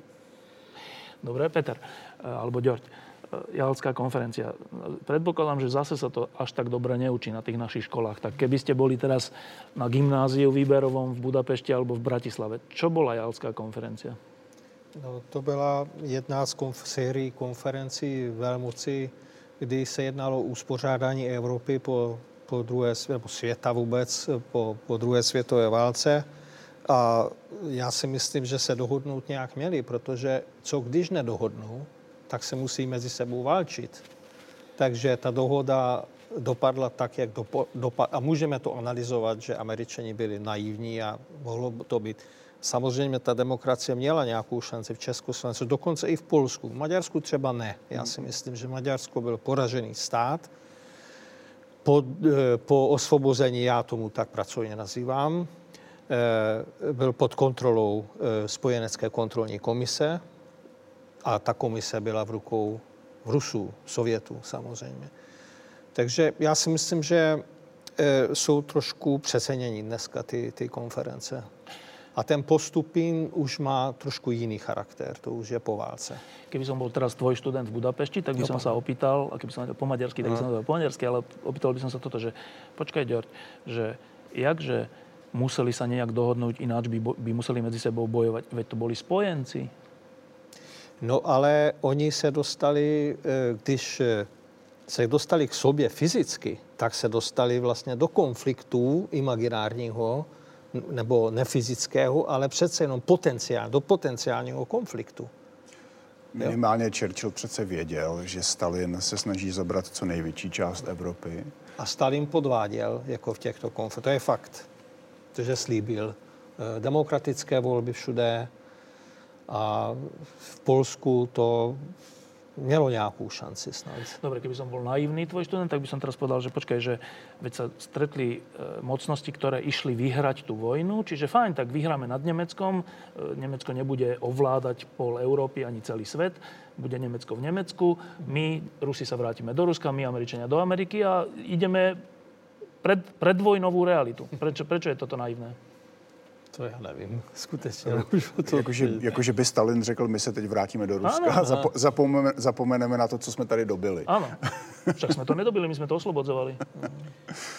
No to právě to je, proto, proto já nesouhlasím s tím termínem osvobození. Oni to dobili. Oni, oni to dobili pro sebe a prostě tam, kam vkročili, tak tam to neodešli, kromě e, s výjimkou Rakouska samozřejmě. Tam se jim to nepovedlo, protože Rakousko neudělalo ty chyby, které udělalo po válce Československo. Čiže problém tej Jalty, zase s- pokračujem v tom maďarskom študentovi, problém tej Jalty je, že tam Stalin prišiel s tým, že nie, že oslobodenie, ja tu proste nejaké územia s týmto cudzie získam. Ale on to asi neříkal takhle, takhle jasně, že? Já, já jsem tam neseděl, nebyl jsem, nebyl jsem tou mouchou na zdí, ale myslím si, že se to vede v jakémsi diplomatickém je, jazyce a, a on, jim, on jim jistě lecos nasliboval. Tam z toho neexistuje nejaký dokument? Uh, jistě, existují z toho dokumenty, že jo, zápisy, ale, ale le, leco se dojednávalo v zákulisí. Čiže tam není, že toto územie patrí nám, toto nám a Ne, tak. to jistě ne. To, to...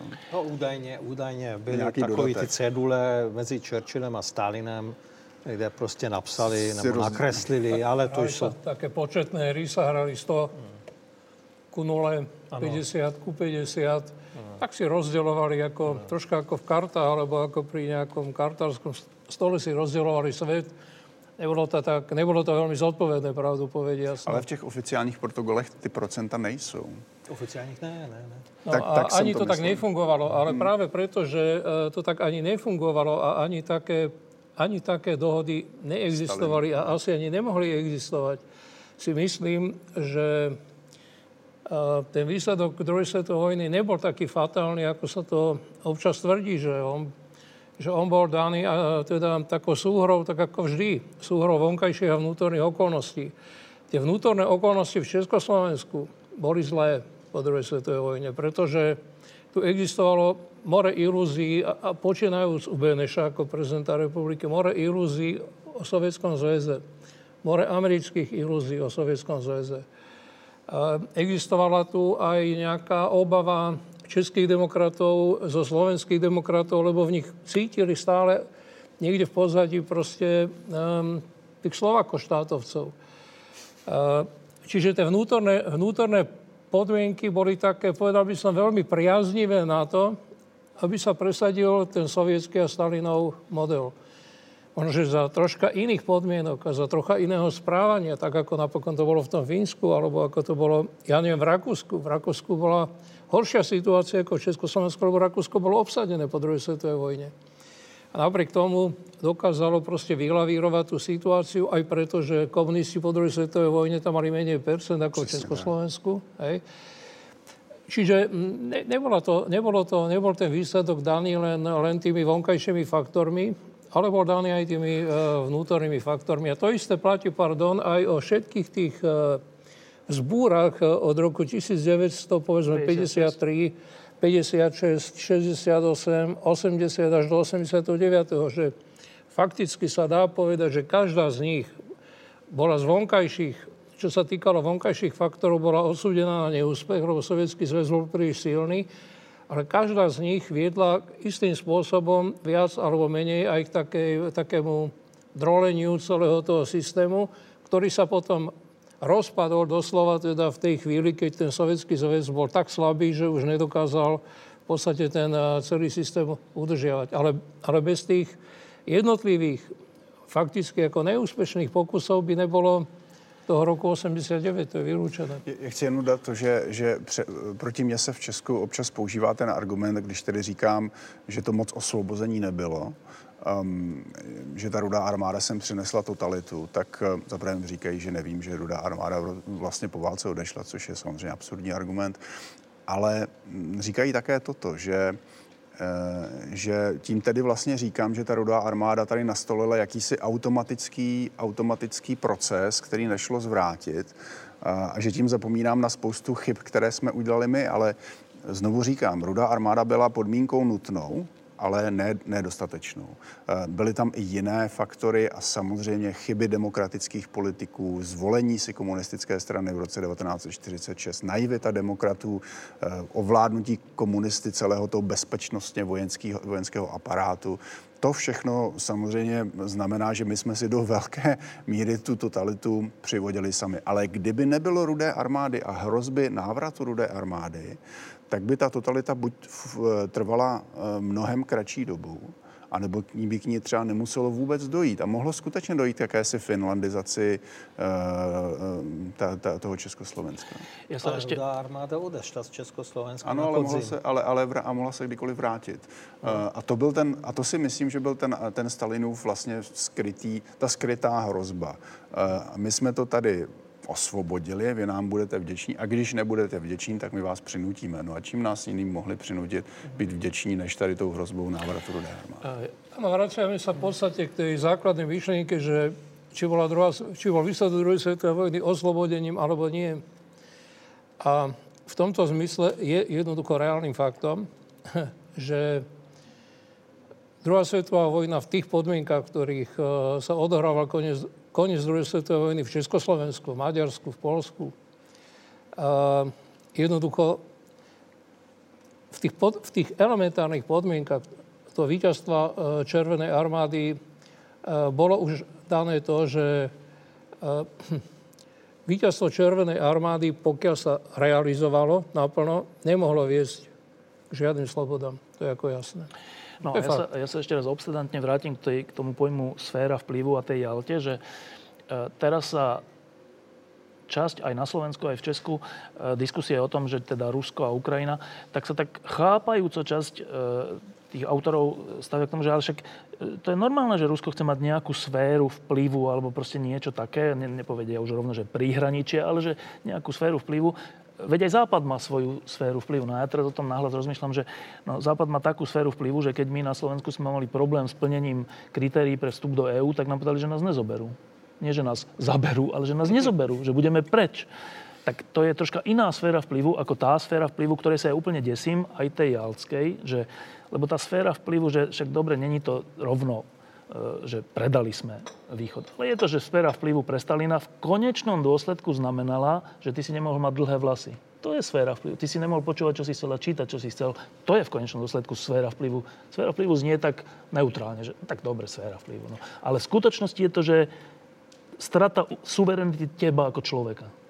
No a, a teraz, to, to sa pýtam, že, že nechať toto uh, Stalinovi, tak mám na to len dve vysvetlenia.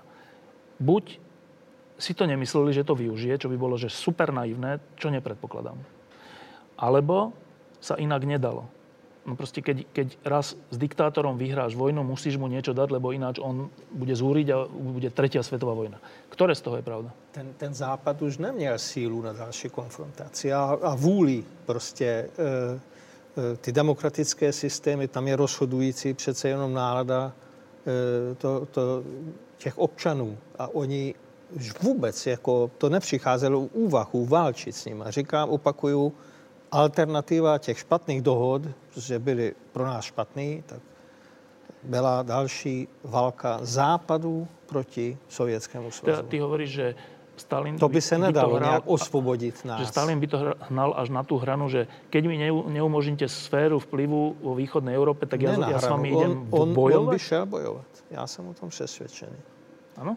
No tam ten občan, ten, ten nebyl, to prostě vyplnil rozkaz a šel by umírat. No. Ale představ si tu situaci, že se Patton nezastaví v Plzni, ale dojede do Prahy a osvobodí Československo tím Americká pádem. armáda. Americká armáda. Um, najednou by tady byla jiná situace.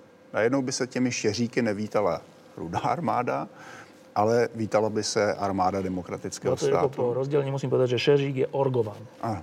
Uh, to jsou přece ty, ty básně, které jsme všichni četli.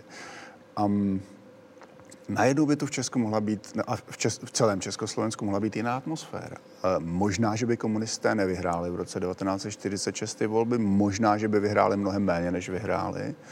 Um, to, je, to je samozřejmě alternativní historie, která je intelektuálně zajímavá, ale můžeme o ní mluvit do Ale tým k čomu? Že nebyť tých dohod, tak by tých jalských dohod, tak by Prahu oslobodili Američania? K tomu to mieríš? A nebo kdyby, kdyby třeba se, dohod, kdyby se na Československo domluvili jinak. Nebo i kdyby, i kdyby třeba Patton, což byl známý rebel mezi generály. a To prostě na vlastnou Pat, urobil. Patton eh, měl problémy, už několik problémů, existuje taková teorie, že Patton už měl několik vroubků u generála Eisenhowera, toho hlavního velitele spojeneckých armád, a že si tady netroufí dál. Že se tady zastavil, že se nerada zastavil v Plzni, že možná chtěli jít do Prahy, ale zastavil se té Plzni. Ale kdyby se třeba rozhodl, podívejte se, tam umírají lidé, je tam pražské postání, je tam najednou jiná situace, my jim musíme pomoct. Ano, armáda je ještě pár dní, pár dní odtud, my jim prostě pomůžeme. A skutečně by došli do té Prahy a potom by to tedy museli žehlit ti, ti, ti politici, že jo, na té nejvyšší úrovni. Rázem by to byla jiná situace. No byly samozřejmě alternativy během chodu té války, jako byla plánovaná e, invaze e, balkánská. Především Britové to e, chtěli, ale no, a maďarská elita doufala, že může kapitulovat před Brity mm-hmm. nebo před západními spojenci. Ale bohužel ta, ta historie šla jinou cestou. Maďarsko je příliš blízko No. Ruska. geograficky. No, já si myslím, že Britové chápali důležitost střední Evropy. A američani, pro američani to nebylo taková priorita.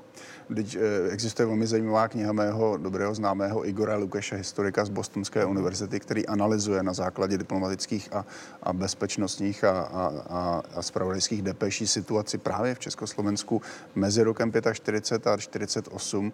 A když se podíváte, co tady tehdy dělala ambasáda Spojených států eh, po válce, to je naprostá trestuhodná, to, to, trestuhodné zanedbání. Prostě oni, oni vlastně nevěděli, co se tady děje eh, velvyslanec se věnoval svým osobním obchodům a věnoval se svým osobním radovánkám a, a vlastně posílal do Spojených států nic neříkající depeše, které vůbec neanalyzovaly, co se tady děje. Na záver k súčasnosti. A trošku ste sa toho dotkli, ale považujem za potrebné to ešte raz otvoriť. A to podhubie druhej svetovej vojny, prvé, ktoré tu zaznelo od Petra, je, že že Nemci neboli spokojní s tým, ako svet, ako svet ide, ako svet funguje. Aké je ich miesto v tom svete po prvej svetovej vojne. Dneska máme rok 2015 a zdanlivo hovoríme o histórii 70 rokov starej, čo je také, že fajn, ale že dnes sa to asi nestane. Predpokladám, že to si ľudia myslia.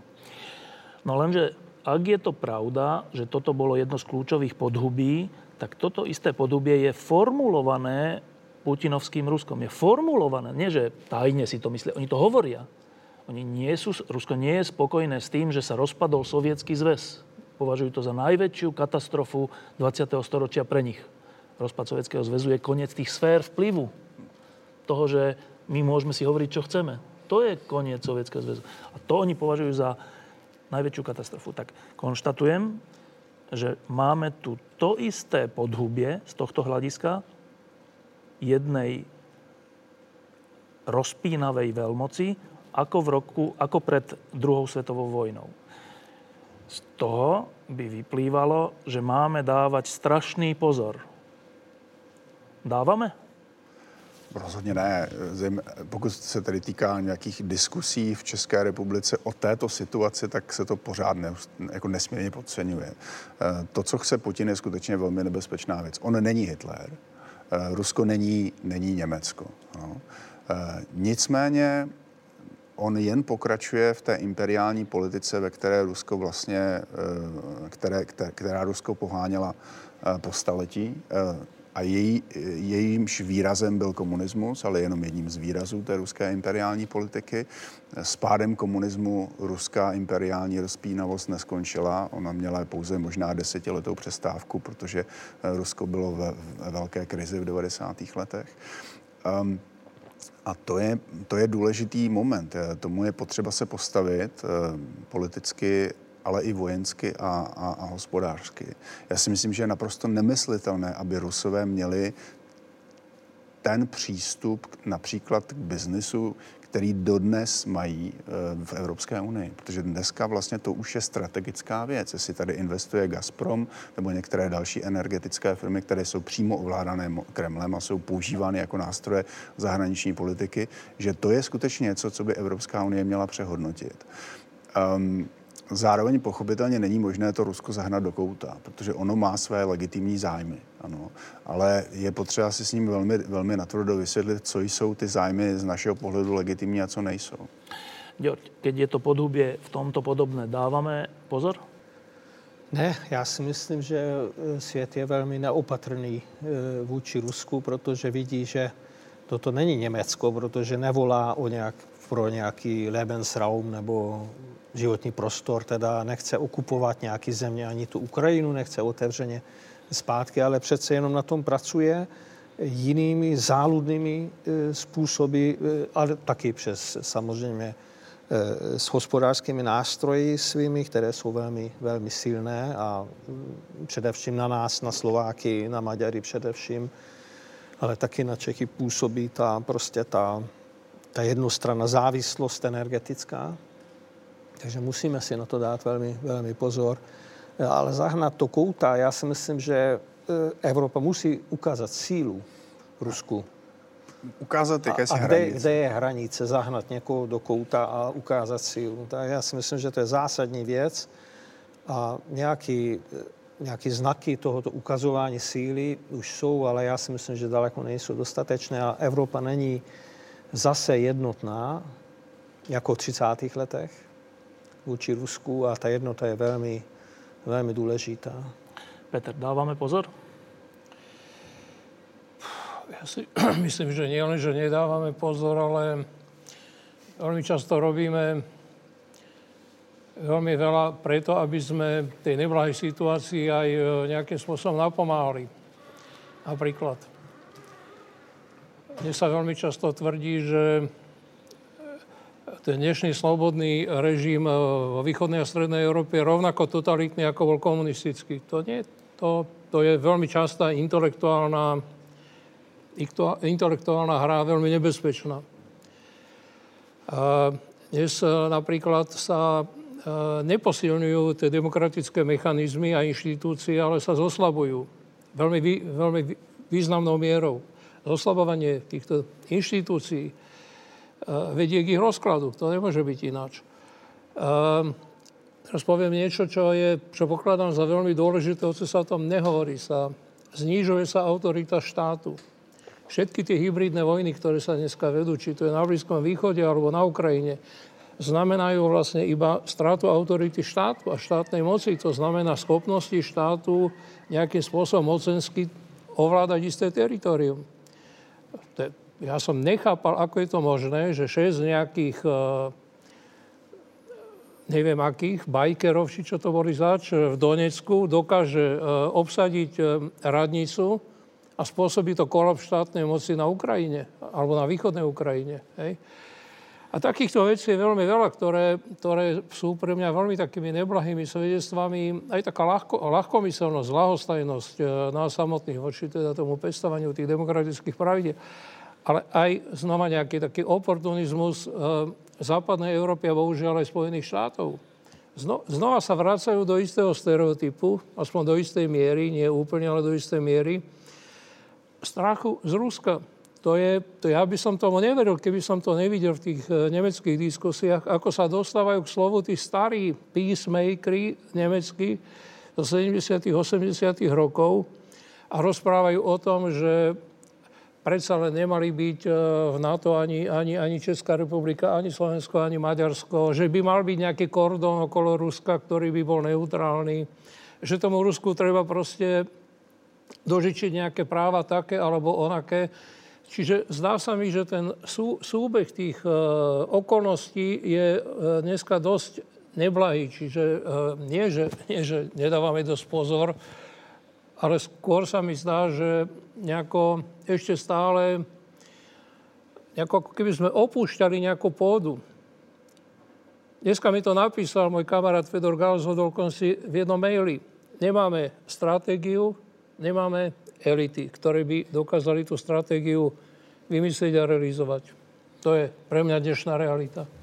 Já jsem o něco málo optimističtější v tom, že my přece jenom patříme k NATO, což je záruka naší bezpečnosti. Problém je v tom, že, jak si před chvilkou řekl, spousta lidí to pořád bere jako jak, jakési externí združení. Ten, pořád říkají, Západ má nějaké svoje sféry vlivu a Rusko by mělo být nějaké svoje sféry vlivu. No vždy ten Západ, to jsme přece my, ano.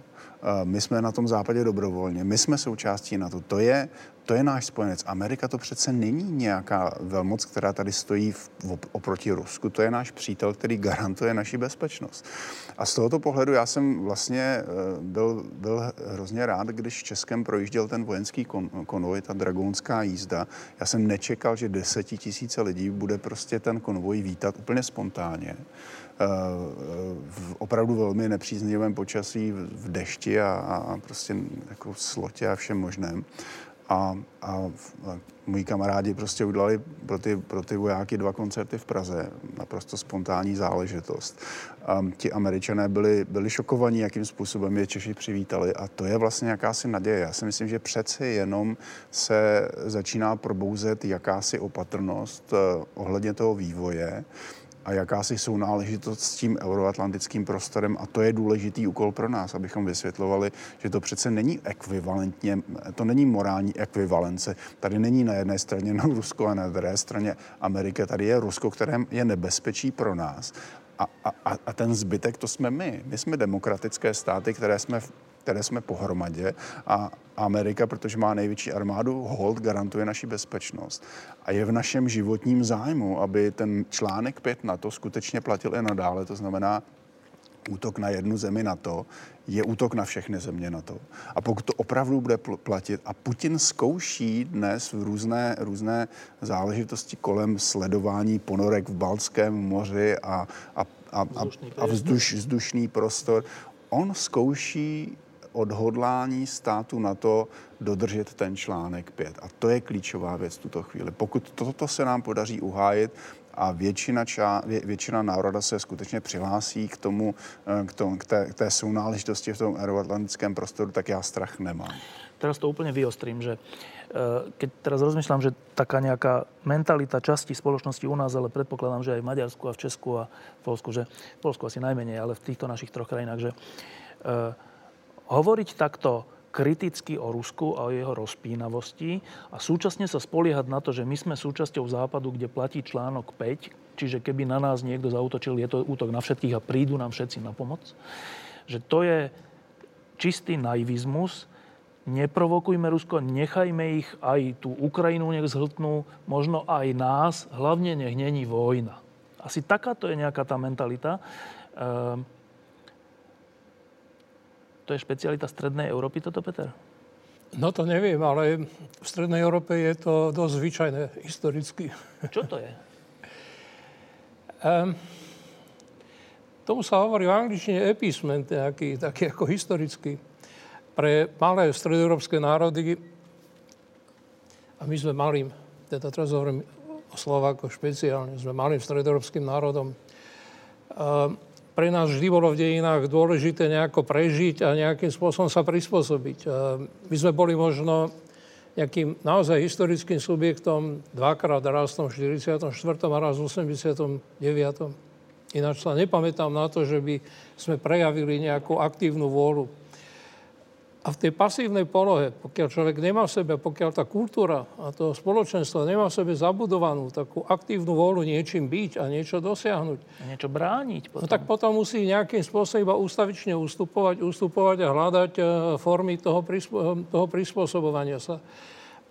Keď to robia veľké štáty, tak je to na rozdiel od e, malého štátu, akým je dneska Slovensko, tak je to Slovensko môže ohrozovať akurát tak seba samé, ale pri veľkých štátoch takej veľkosti minimálne ako je Nemecko, alebo Veľká Británia, alebo Francúzsko, to už potom ohrozuje aj, povedzme, situáciu aspoň vo veľkej časti e, Európy.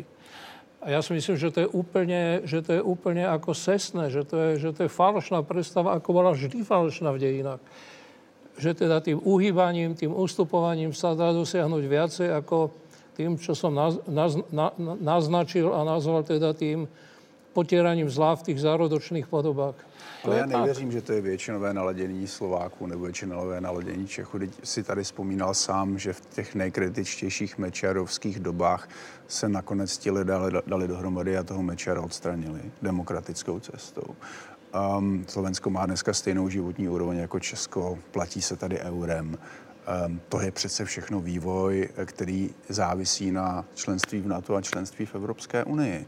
A já si myslím, že latentně to většina, většina lidí ví, akorát, eh, akorát samozřejmě je hodně slyšet ten názor, o kterém se zmiňujete, protože eh, prodává noviny, ten spor prodává noviny a dobře se, dobře se to vyostruje, vyostruje do televizních debat ale mm, nakonec, když by došlo na to lámání chleba, tak já v tomhle jsem spíš optimistou. Což neznamená, že to samozřejmě automaticky ten názor vyhraje. To, o to se musíme zasadit my. Či ty hovoríš, že, že keby přišlo k najhoršiemu, tak by sme sa my Slováci, my Česi, my Maďari, my Poliaci, zase hovorím Poliaci, asi áno, ale my traja, uh, postavili za tú slobodu aj za cenu strát? Já Maďarsko dobře neznám, neumím maďarsky a sleduju ho jenom zvenčí, takže tam si jistý nejsem, ale, ale ohledně Slovenska a Česka jsem v tomto optimistou, protože, protože um, z těch důvodů, které jsem tady už, už vlastně jmenoval. George? Velmi důležitý je, že vždycky jsme byli mezi eh, sférami vlivů během dějin a vždycky někdo přišel a nás osvobodil, neosvobodil, prostě zařídil tady v tomto prostoru, včetně Polska, prostě rozdělili, spojili, eh, zkrátili území, eh, brali obyvatelstva, nevím co. A my jsme zvykli na to v tomto prostoru, že se ty ději jako Opakuj. probíhají někde jinde a my jsme jenom objekty eh, těchto dějin. Já si myslím, že jediná konečná záruka tady je ten občan, který si uvědomuje, že musí, musí se prostě postavit za své eh, státní a národní instituce a tím i ty větší a konečně nepatřit mezi, ale někam na západ, teda v tomto případě. A když toto odhodlání je, ale to musí mít skoro každý, nebo drtivá většina, jinak to nejde. Co se týče Maďarska, nechci vyhýbat eh, ty nepoložené otázce, eh, že já jsem krátkodobě velmi pesimista, ale dlouhodobě jsem optimista. Posledná otázka. Mm, Tento večer sa volá 70 rokov od druhej svetovej vojny, respektíve tomu je venovaný. E, Tak keď teraz poviem, že 70. výročia, výročie konca druhej svetovej vojny.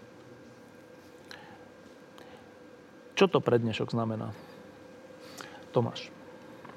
Já myslím, že to znamená to poučení z těch, eh, z těch chyb, které se od té doby staly. To znamená, pokud chceme svobodu, demokracii a prosperitu, ehm, tak musíme být samozřejmě strategicky zdatní. Ehm, To se stalo za posledních 25 let. My jsme vstoupili do dvou eh, nesmírně důležitých klubů. a Jeden vojenský, jeden, jeden politicko-ekonomický. Ehm, A za druhé musíme si být vědomi toho, že nic není na věky. Eh, Že nic z toho, co dneska máme, není dané. A eh, ty instituce, eh, pokud mají fungovat, tak musí být bráněny. A tam se dostáváme k tomu, co říkal, eh, co říkal Petr Zajac, že, že pokud dojde ke korupci, teď ne, nemám na mysli tím slovem podplácení, ale pokud dojde k tomu pokažení těch institucí, tak to je začátek konce těch, těch, té, té, té, té bezpečnosti, které nám ty instituce mají dávat. Úplne na hranu, že ak budeme v tomto zlyhávať, môže byť ďalšie výročie nejakej vojny? Já teď nemám na mysli jenom ty vel, ta velká rozhodnutí, ale samozřejmě jde o Evropskou unii a jde o NATO a jde o článek 5, ale jde i třeba o svobodu slova. V Česku je najednou e, ta svoboda slova jistým způsobem ohrožena tím vývojem, protože média dneska vlastní e, velcí čeští podnikatelé, všichni mají politické zájmy, e, jeden z nich je dokonce místo předsedou vlády.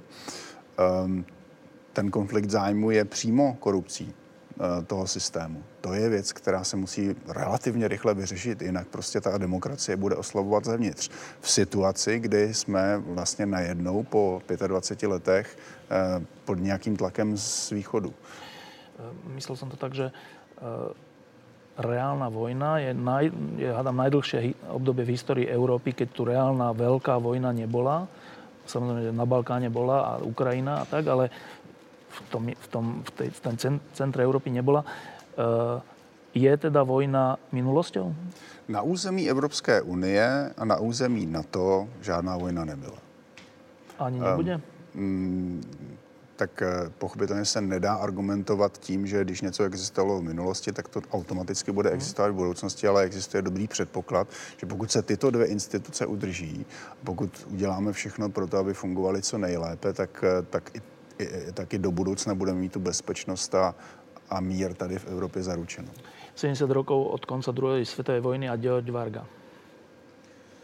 No já souhlasím s tím a e, ještě bych připomínal, že e, ta vojna není možná. Ta, ta válka se nemůže opakovat, nebo otevřená válka nikde na světě není možná e, v tom věku atomových zbraní. Takže musíme se naučit e, teď jako NATO a Evropská unie, Spojené státy, e, takovým způsobem e, prosazovat své zájmy a zájmy demokracie, aby nedošlo k té ty válce, protože k tomu nemůže dojít. Petr Zajac? Pre mňa to 70. výročie znamená v podstate dve veci, že vzrástla hodnota slobody ktorá vyzerala tak veľmi samozrejme, ona samozrejme nie je, ale zároveň aj e, vzrastla jej cena. Ak slobodný svet nebude ochotný zaplatiť cenu za svoju slobodu a nebude ochotný ju brániť, tak o ňu príde. Keby som to mal povedať pozitívne, tak to poviem naopak, že veľmi si želám, aby svet, v ktorom žijeme, aby takto existoval aj naďalej a aby bol pripravený a ochotný a, svoje slobody obajovať a brániť. Zvládneme to?